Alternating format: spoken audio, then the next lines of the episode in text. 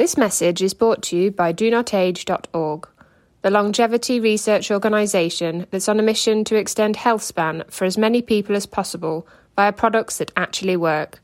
Start your journey today at DoNotAge.org and use code LLAMA for a 10% discount.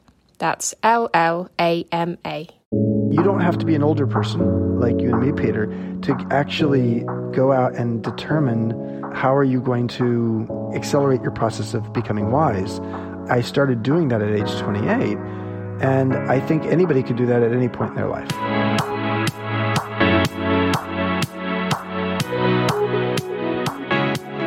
Hello and welcome to the Live Long and Master Aging podcast. I'm Peter Bowes. This is where we explore the science and stories behind human longevity.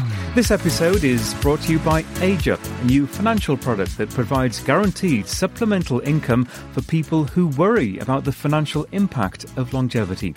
To find out more, visit age-up.com. That's age-up.com. Now, the ethos of this podcast, the big idea, is focused around lifestyle interventions that help us live longer, healthier lives, extending our health span so that we're more active, more involved, more alive as we grow older. For many of us, that concept is well within reach. But what we may not have thought so much about is how are we going to reposition ourselves or reinvent ourselves midlife to take advantage of those extra years that we've perhaps worked so hard to achieve. And by that I mean society is so well accustomed to generations of people moving from childhood to adulthood through a working life, perhaps parenthood, and then suddenly, sometimes slowly, but more often suddenly transitioning into retirement and a different pace of living. What if we're not ready to accept those social norms? Well, my guest today has thought a lot about that. Chip Conley is the founder of the Modern Elder Academy, which, according to its website, is the world's first school for midlife wisdom. Chip is a veteran executive in the hospitality industry, formerly head of global hospitality and strategy with Airbnb, and he is also a prolific author. Chip, welcome to the Live Long and Master Aging podcast. Mm, such a just an honor to be with you. And it's a real honor to talk to you as, as well. You, have had a, a, fascinating life and, and, career. And I perhaps understated maybe some of your achievements. You're also something of a rebel, a disruptor in the true. hospitality business. And before we delve into midlife wisdom, maybe you could give me a snapshot of your career to date and what brought you to the place that you're in now in terms of your working life. Sure. At age 26, I decided to start a boutique hotel company based in San Francisco, California. And the boutique hotel movement was just getting off the ground in the mid 1980s when I did that. Um, it was called Joie de Vivre, means joy of life in French. And um, over the next 24 years, I was the CEO of that company. It grew into the second largest boutique hotel company in the United States, and uh, we created 52 boutique hotels. And then in the Great Recession, I decided to sell it. I just was like, I was over it. I was in midlife. I was struggling with uh, the the low point of the U curve of happiness. For those who know that, um, we'll probably talk about it more later. And I needed to do something new, but I really wasn't sure what I was going to do. And uh, if you ever saw the film with Robert De Niro and Anne Hathaway, The Intern, you know that he says in the film, musicians don't retire, they quit when there's no more music left inside of them. I knew I had music inside of me, I just didn't know where to share it. That's about the time that the Airbnb founders uh, approached me and said, Chip, we want to democratize hospitality. Will you help us? And then I spent the last eight years helping them, four years full time, four years then as an advisor. And it was during my time at Airbnb that I came to the conclusion that, well, first of all, they started calling me the modern elder, which I wasn't sure if I liked or not. Um, they said, you chip, you're as curious as you are wise. And that's what a modern elder is. Well, okay, that sounds good. Better than modern elderly, I guess. But I don't know. I, what I started to think about was how as a society have we helped prepare people from adulthood to elderhood? Because your elder years, meaning you're sort of, to me, elder is a relative term. It means you're older than the people around you, but it doesn't mean your your elderly years, which might be last five or ten years of your life. Your elder years might be as long as your adult year, adulthood years, and if that is true, then we are done, we are woefully ill prepared to help people to understand this era of their life. That's what led me to write my book, Wisdom at Work The Making of a Modern Elder. And then create the Modern Elder Academy. Yeah, I, I think it's fascinating the way that you frame it and the fact that, and it's absolutely right, that our elder years, those old years, those, as some people might traditionally see it, those declining years, are actually not going to be that anymore. They are going to be long years, long summers ahead of hopefully good health and active lifestyles that we need to prepare for in midlife as you describe it. Just before we, as I say, go more into that, there is one other lifetime experience that you have gone through that obviously made such a, a huge, health-wise, that made a, mm. a, huge impact on you and your vision. And, and I suspect your vision of yourself in your later years in, in, your elder life? Well, there's been a couple, but the one I think maybe you're talking about the one at age 47 when I went That's flatline. Yeah in the midst of, gosh, it was August 2008. I, I, was going through terrible things in my life. I just, just about everything that could go wrong was going wrong. Uh, the Great Recession was getting started, etc. And um, I had a broken ankle and a bacterial infection in my leg, and I ended up having an allergic reaction to a very strong antibiotic. And um, I, I went flatline on stage after a speech. And that was when I really woke up. I was 47 years old, and I woke up and just said, listen, is this what I want to do? Uh, you know, I've been doing it at that point for 22 years. And, and I just realized there, I had a curiosity for life that felt like it was being restrained by what I was doing. So to die and go to the other side and then come back, be, re- be retrieved based upon the paddles they put on my chest, I was able to get to a place where I said, listen, I'm going to take every day a lot more seriously and more you know, gravitas and levity. I actually think one of the great things about later life is you learn the perfect alchemy of when when is gravitas needed and when is levity needed. And in that moment, I wanted both, and I you know started the process of selling my company. You say you went to the other side. How aware of that were you? Um, so aware that each time I, I I died nine times over the course of 90 minutes. And when I say died, what I mean is my heart stopped and it went flatline. In certain cases, it restarted five or seven seconds later. In other cases, they had to actually use, you know, external electric means to just, you know, zap my heart. And, um, so it was interesting. You know, I'm a healthy guy. You know, people who are listening to this, they don't necessarily know you know, at, at, when I got to the uh, emergency room, they said, "Are you a, a marathon runner?" Because they just thought I was like having a hard time. My my my heart rate was too low, um, and, my, and so long story short is the re, the way I knew I went to the other side was each time I would wake up from that experience, I would say to the person next to me, "This is just what I saw," and so each time I saw the same thing. And so there was an element of, oh, wow, I, I had a, what is called a near death experience, NDE. And that I treasure. I really do treasure the idea that I have a much less fear around death, having experienced a short version of it. And what did you say? that's the obvious that, question, isn't it? I mean, People this could take know. this could take the whole section. Give me the, the short version. I'll be brief. Short version is I was in an alpine chalet a beautiful home. There's a skylight in the home with the sun streaming in. There is an, uh, a, a wooden floor with a heavy scented, beautifully tropically scented oil on the floor. The sunlight is casting a kaleidoscope, beautiful set of colors on the wall. And this oil is just going down these steps very slowly and I'm an observer in the room. There's nobody else in the room. Um, there's birds chirping. It's just, it was sort of a sensuous experience. Visually, I could smell the frangipani scented tropical oil.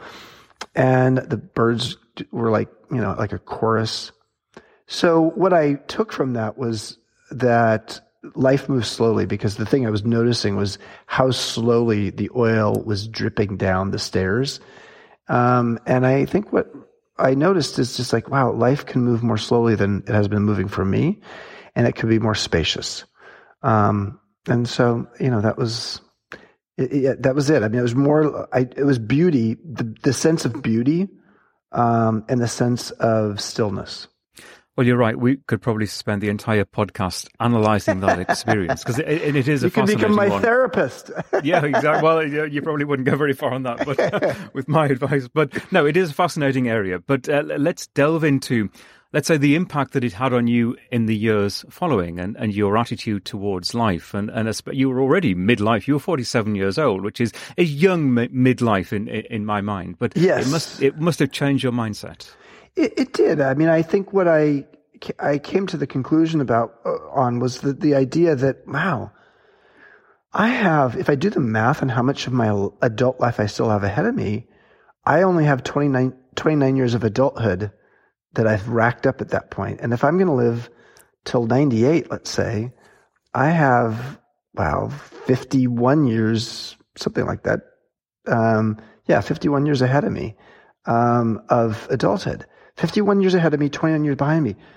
I'm maybe I'm a little bit more than a third through my adult life. I had been thinking that my life was almost over. And of course, you know, dying will do that to you as well. But I think more than anything, I actually felt the sense of handcuffs. Um, I weirdly in my backpack, in my little briefcase backpack, when all this happened, was a, a book by Viktor Frankl, Man's Search for Meaning. And so um, I came to the conclusion that I was supposed to read that book the next two days in the hospital, and I did. Um, and I'd read it before, but I reacquainted myself to the idea of this man was in a concentration camp in World War II. Well, I realized I was in my own version, you know, taking like, no, gosh, I mean, the last thing I want to do is to make light of anyone who has has had family in the Holocaust. So I'm not making light of it, but I'm just saying I was in a my own version of a concentration camp of my mind. I was a prisoner, and I was a prisoner in ways that were completely. Uh, I had so much more choice than I thought I had. So at the end of the day, I think what it, the way it influenced me is it helped me to see I have a lot of life ahead of me. I don't have to do the thing I've always been doing. The identity that has been sort of defining me doesn't ha- it, it, can actually go away and I can create a new identity. Um, that identity was for 20, ultimately 24 years being the founder and CEO of a very well respected boutique hotel company. And as soon as I was going to sell it, that was, I was now the past, I was the founder, but the former CEO. I, you're sort of living in the past then. And I didn't want to live in the past anymore. So I was really, I, I think more than anything, I just came to a conclusion that I could be curious and have a beginner's mind again. And we'll continue this conversation in just a moment. Hey, quick question for you. Are you someone who wants to be fit, healthy, and happy? And what if I told you you could get your dream body by simply just listening to a podcast? I'm Josh. And I'm KG, and we're the hosts of the Fit, Healthy, and Happy podcast. Listen, we get it. Fitness isn't easy. Carbs, no carbs. Just stop, okay? It doesn't have to be that complicated. And that's why we made this podcast. We get straight to the facts so you can become your best you. So the way to check us out is click the link in the show notes or search Fit, Healthy, and Happy podcast on any of the major podcast platforms. We'll see you soon. And I mentioned in the introduction that you, in your business life, have been something of a, a disruptor, not mm-hmm. always accepting the norm. Can That's you right. just describe to me what that, what does that term mean to you? Well, I, it's interesting to be a hospitality disruptor because it's sort of an oxymoron. you think of hospitality as being friendly and, you know, congenial and right. maybe in a, in a service mode. And when you think of disruptor, you think of somebody who's just stirring, stirring things up and, um, maybe upsetting people. So to be a uh, to be a hospitality disruptor, and twice now, uh, first as one of the first boutique hoteliers, and then with Airbnb. I think more than anything, what it's meant to me is being open to new ways of doing things, um, and accepting that lifestyles are changing, and how we deliver our experience in hospitality can change especially uh, in incorporating technology. So, I mean, that's that's what it's been, you know, and the evolution as humans evolve and their desire and needs for travel evolve. Um, so should the hospitality industry. But the hospitality industry has historically been extremely conservative, Um, and it's um, it's a bricks and mortar business generally, which means that it changes very quick, uh, very slowly. And of course, this year of all years has, has probably Yeah. been the, the worst nightmare for the hospitality business. It has, and you know, I still own. Well, I sold the the company. I still own the real estate of nine hotels, and so that's a that is a curse. Nobody wants to be owning hotels right now. On the other hand, um, I own a ton of Airbnb stock, and Airbnb made a huge comeback in the second half of 2020, such that when it did its IPO in early December 2020, it went exceptionally well. So thankfully, my Airbnb profits or, or wealth is helping to fund my hotels that are going down the drain. So let's talk about then your current venture. You could say your current area of disruption, Modern Elder Sure. Academy. What is Yes. it? Where is it? And who goes there? So the Modern Elder Academy is a it is a midlife wisdom school. What the heck is that? Well, we don't have a whole lot of schools that help people understand how to cultivate and harvest their wisdom in midlife, nor help them to understand what they've built mastery around. And so that's what we do. We um, we are dedicated to not lifelong learning, but long life learning, and that is based upon the premise that p- people in midlife and later may have a different way of learning and a different w- interest and passion for what they want to learn. You know, what you want to learn at age 30 is different than at age 60, but when it comes to the term lifelong learning, it's sort of a one size fits all.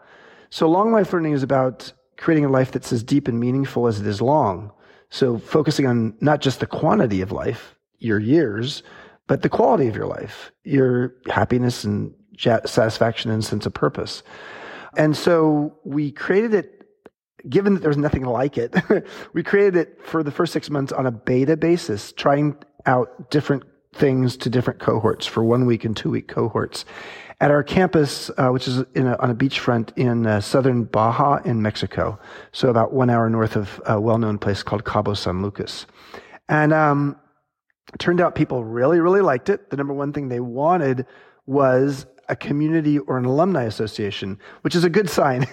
if people said, you know, the, the, the food sucks, you know, the hospitality wasn't good, your program was terrible, then they wouldn't really want an alumni program or, or any kind of community. But in fact, Right. everything else went well, which is meant, hey, how do we keep this going?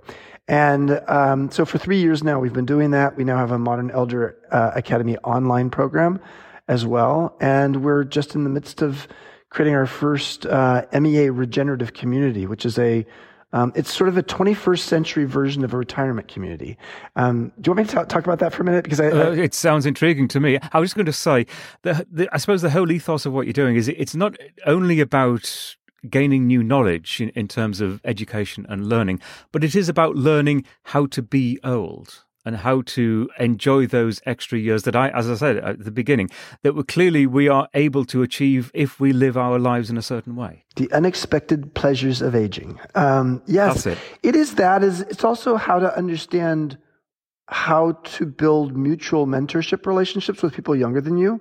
Because I, I actually think the, the future of mentorship is not one way from old to young. It's it goes in both directions. That's certainly what I learned at Airbnb. They taught me a lot about DQ, digital intelligence, and I taught them a thing or two about EQ, emotional intelligence, and we were both better off for it.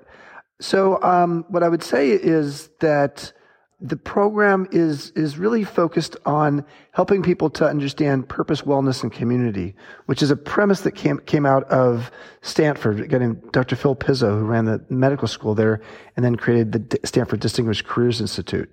And what they were able to show is that purpose, wellness, and community are really the most important things to people after about age 50. So that's a big piece of it as well. And then we also have incorporated uh, Becca Levy's work from Yale, who's been able to show that if you can help people move from a neutral or a negative perspective on aging to a positive one, you add seven and a half years to their life, which is more life added than if you sm- stop smoking in midlife or if you started exercising in midlife. So we're really focused on not just the longevity piece, but creating great longevity, you know, good, happy years, extra years. But it's not just focusing on diet and things like that. It's really focusing on uh, the psycho- psychological diet, the spiritual diet. Um, Carl Jung was very famous, the psychologist, in saying, You can't live the afternoon of your life based upon the rules of the morning. And what he was really talking about was the fact that the operating system that defines our life from adolescence to middlescence, middlescence being around 50 to 55, is the operating system is your ego. And it, and it, it works for you in certain ways. It may, may not work for you in other ways. But around age 50 or so, the operating system starts to shift to your soul. And the operating system of your soul is very different than the operating system of your ego. We have almost nothing in the way of schools, tools, rites of passage, or rituals to help people understand that they are moving from a, a stick shift to a manual driving. and um, we just need to help them with that. You mentioned, uh, I suppose, the human operating system. I suppose we uh, we evolve to operate until we have uh, produced children, until we are beyond breeding age, and then we really aren't evolutionary of, of much use. And and that's why traditionally I mean, I'm talking hundreds of years ago, but that's yes. why we died when we m- were much younger. So you, you, could say we are pushing the boundaries now and therefore, we do need, as you say, to kind of upgrade that operating system to, to deal with our new situation. Well, and recognize that um, for those who want to go back to an era where it was all about reverence of the elders, um, you know, young people today don't listen to grandpa, they listen to Google. Google's where all the information is. And so we're not going to get back to that era. What we are going to get to an era, though, is moving from rever- reverence to relevance.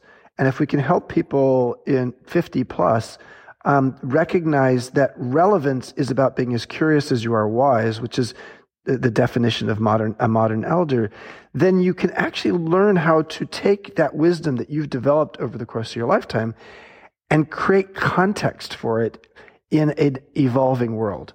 And that's the key. And then you can be relevant. And the more relevant you are, because in my case, in my mid 50s, I was helping some a, company that had an average age of 26 become you know the global giant in hospitality and travel, which is Airbnb. My if I was just the wise one and everybody just sat at my feet and I just spouted wisdom, well that that wouldn't have worked if that's how I thought it was going to work. Instead, I had to actually be sometimes the beginner's mind. I didn't know a darn thing about technology, and this was a tech company.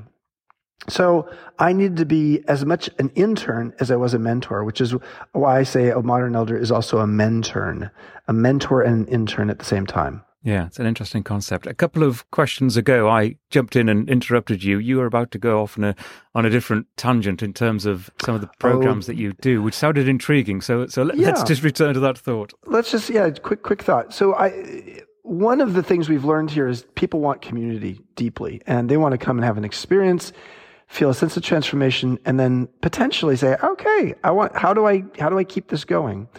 And so, uh, we've had, gosh, of the almost uh, 800 people who have come down here to Baja, um, about 40 to 50 of them have moved, now moved down here, you know, uh, within the neighborhoods, so to speak, uh, on the beach here.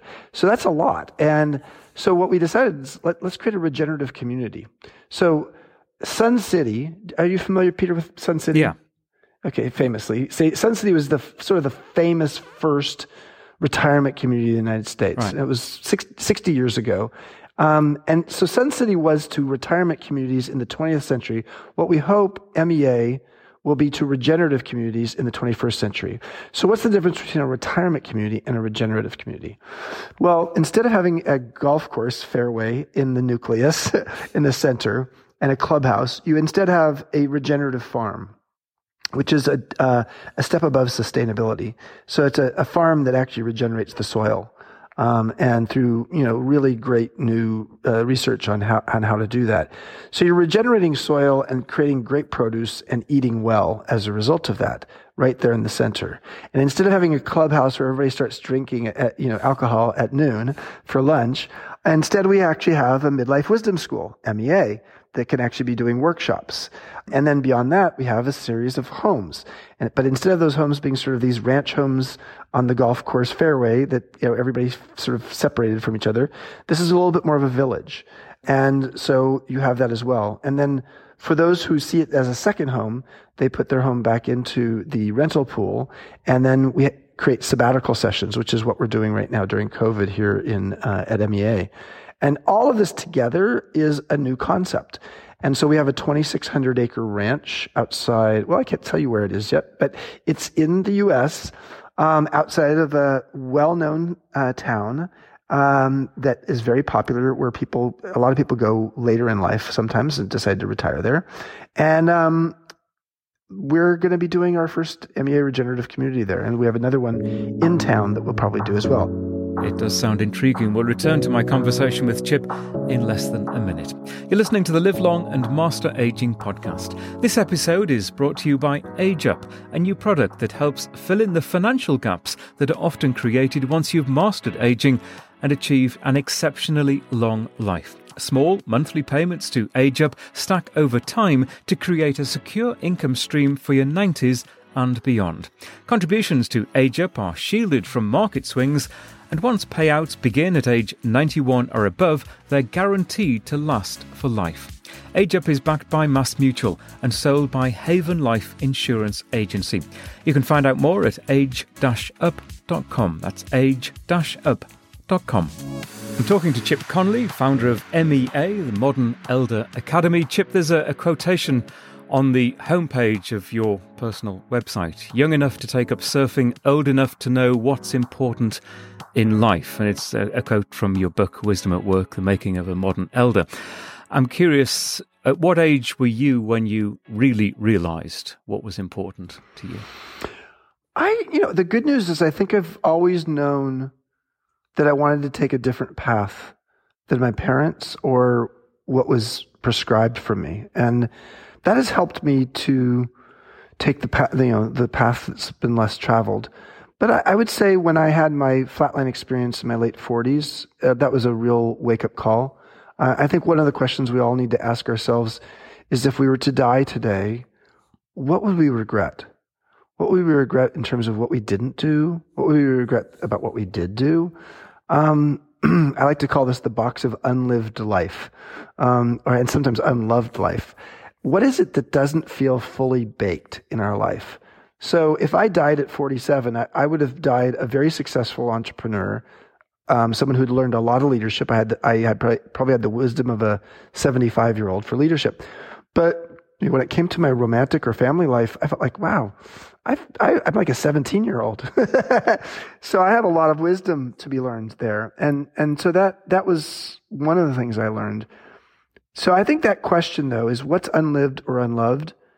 And how might we regret it if we died now in terms of what hasn't been given enough attention or investment is an important question for us to ask all the time. And is the goal to get to a point where we're comfortable enough to say when we're dying that we have no regrets? I don't think. Um, well, I that, I think that's a function of the person. I don't. I don't think that. I don't want to say that someone shouldn't have re- regrets. I, I personally think I will always have regrets because I, I think without actually having regret, then I haven't been able to iterate from those regrets. Can I, can I say, so what I would say is I have a regret of what happened or didn't happen then, and then I learned from it. And then you could get to a place of saying, well, then I don't have a regret anymore because actually it served a purpose. And uh, yes, that, la- that language and that thinking is simpatico with my thinking. But to say that I had no regrets is to me rather arrogant. Um, it suggests I lived my life exactly the way I was supposed to live my life. And I don't think anybody does that. And if you think, think that way, then you probably are still you know, the president of the United States right now because you you have a point of view that you don't make mistakes. Yeah, it's an interesting concept, isn't it? And I think you're right. We're all individual and we all view these things in a different way. And maybe I can have regrets. We all have regrets, but then maybe get to a point where you reconcile that regret, and it isn't such a. That's right. It doesn't weigh on your mind as much when you're forty or fifty as it does perhaps when you're seventy or eighty, because you you work it through. That's right. And and just know also that when it comes to the subject of regret, I, I have a book called Emotional Equations, and I studied a ver- 18 different emotions, including regret, and created equations for each one of them. And regret uh, the thing to know about regret is that regret of the thing you didn't do is twice as bad as the regret of the thing you did but wish you hadn't done. And that's well documented in social science research. And it has a lot to do with the fact that if, especially if it's a regret of something you could no longer do again, then that becomes painful because you spend the rest of your life bathing in that that mucky water. Yeah, and I suppose it comes full circle talking about wisdom and acquired wisdom as we age. And that question, that eternal question, if only we had that wisdom at the age of 20 or 30 when we're making some of those lifetime decisions, when we're weighing whether to do this or whether to do that or whether to take that job or whatever the opportunity is. And I think that encapsulates a lot of what you're doing that, um, you know, we do acquire this wisdom and it's a matter of how we use it and how we use it That's to right. benefit ourselves and, and the people around us as we grow older. You know, one, one of the things I was lucky to learn about wisdom at a young age was um, I, I didn't really have a language for it exactly, but um, I started a company at 26. I didn't know anything about the hospitality or hotel industry. I, I you know, bought an old motel and that was in a bad neighborhood and for very cheap and uh, had had investors who somehow believed in me.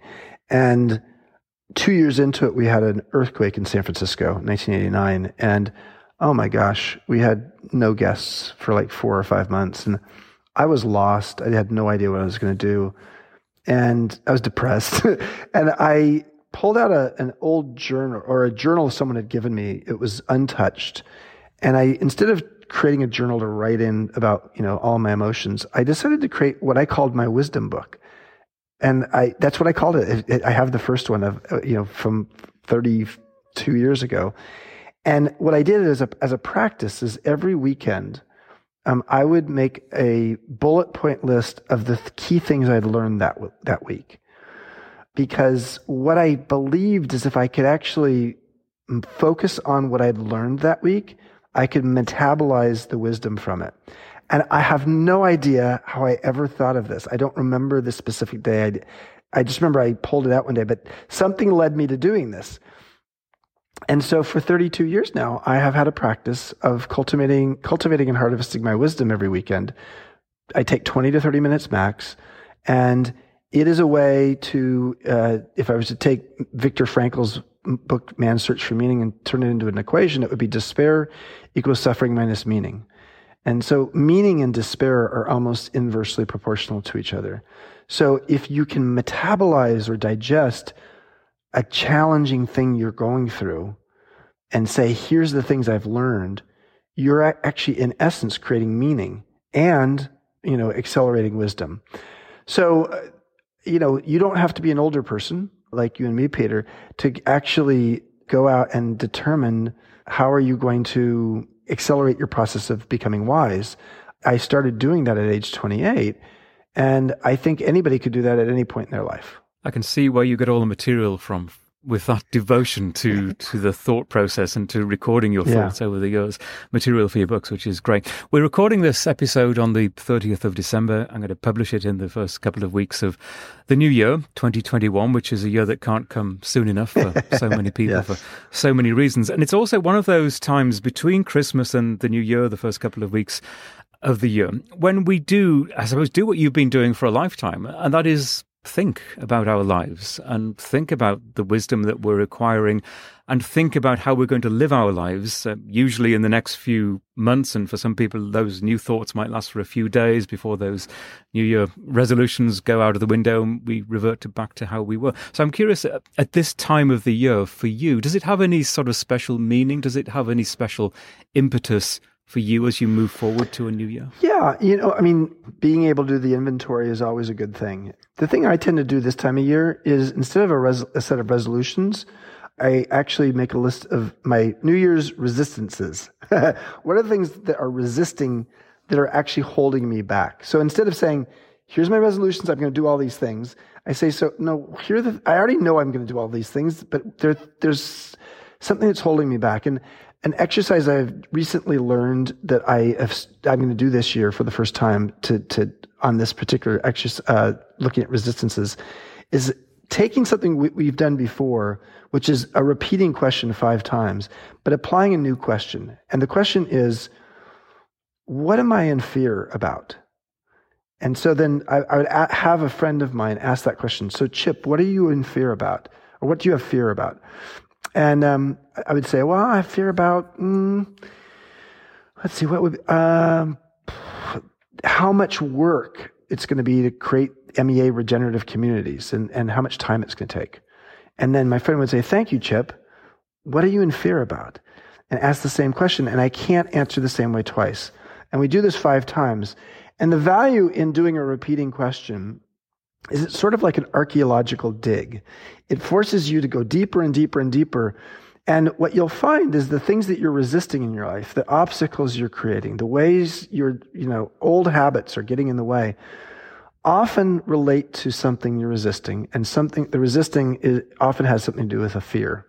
And, you know, if I kept going on that same path that I was just on with that first one about how much time, I think there might be an element of, I'd come to this fear that, you know, I'm go, I'm, I'm just replaying how I've lived my life, which is I'm, I go out and I attain and achieve and, and then I end up feeling like there's parts of my life that are not getting the investment and time.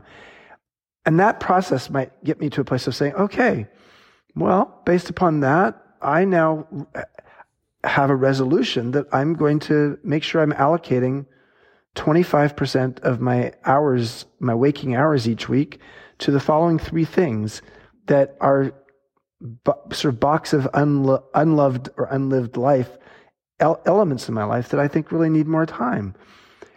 And to me, that makes a lot more sense than going and just saying, oh, here's five things I want to do this next year. I'm going to go do. And then by the end of January, you're feeling like, you know, you're feeling terrible because you're not doing any of them. Yeah, it's an, an intriguing way of looking at it. This is a, a podcast about longevity. With we've mentioned health span, lifespan already.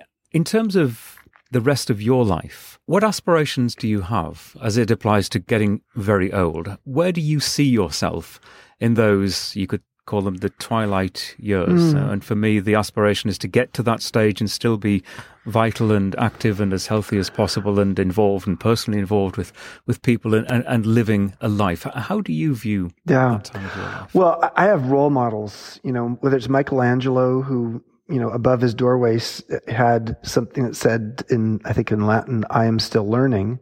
Uh, and he lived till age 87.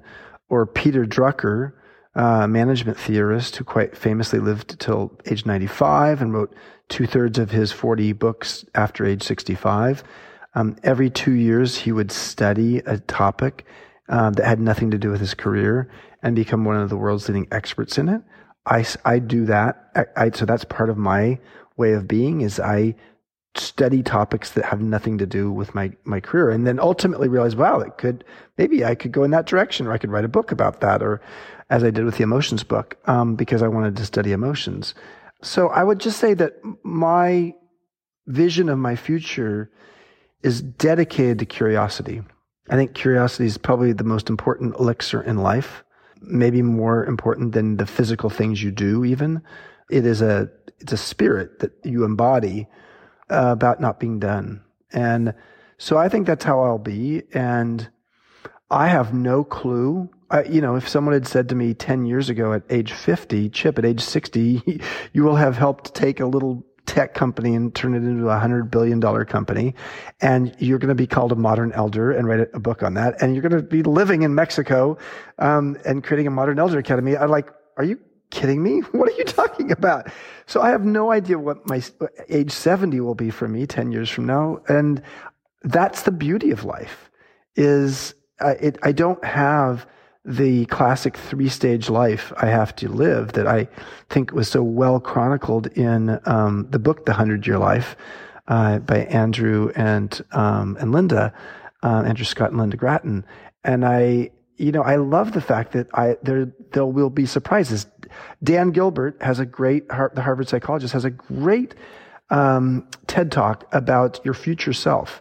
And he basically showed from age 20 to age 90, people uh, vastly underestimate how much change is coming in their next 10 years. I think the word curiosity is actually perfect because it just encapsulates the idea of wanting to know what happens next and mm-hmm. looking forward. And I think that idea of always looking forward to the next day or the next year because you're involved in something and you're curious about it and you're figuring it out. Mm-hmm. I think that just helps us keep going. But the moment that that stops and that excitement about tomorrow, because you're curious about the world that you're living in, I think that is perhaps the beginning of the end for a lot of people. Yes. That, that constant looking forward certainly keeps me going, and, uh, and I've noticed that in a lot of people I've interviewed for this podcast. Well, I totally agree. Chip, it's been really wonderful talking to you. All the best with your new venture. I can't wait to hear uh, more detail, and uh, I'm sure we will in the coming months. All the best to you, and thank you very much indeed. Thanks so much. It's an honor. I'll put some details about the Modern Elder Academy and Chip's books and website into the show notes for this episode. You'll find them at the Live Long and Master Aging website, llamapodcast.com. That's double L A M A podcast.com. The Llama Podcast is a HealthSpan Media production. If you enjoy what we do, you can rate and review us at Apple Podcasts. You can follow us in social media at Llama Podcast and direct message me at Peter Bowes. It's always good to hear from you. Many thanks for listening.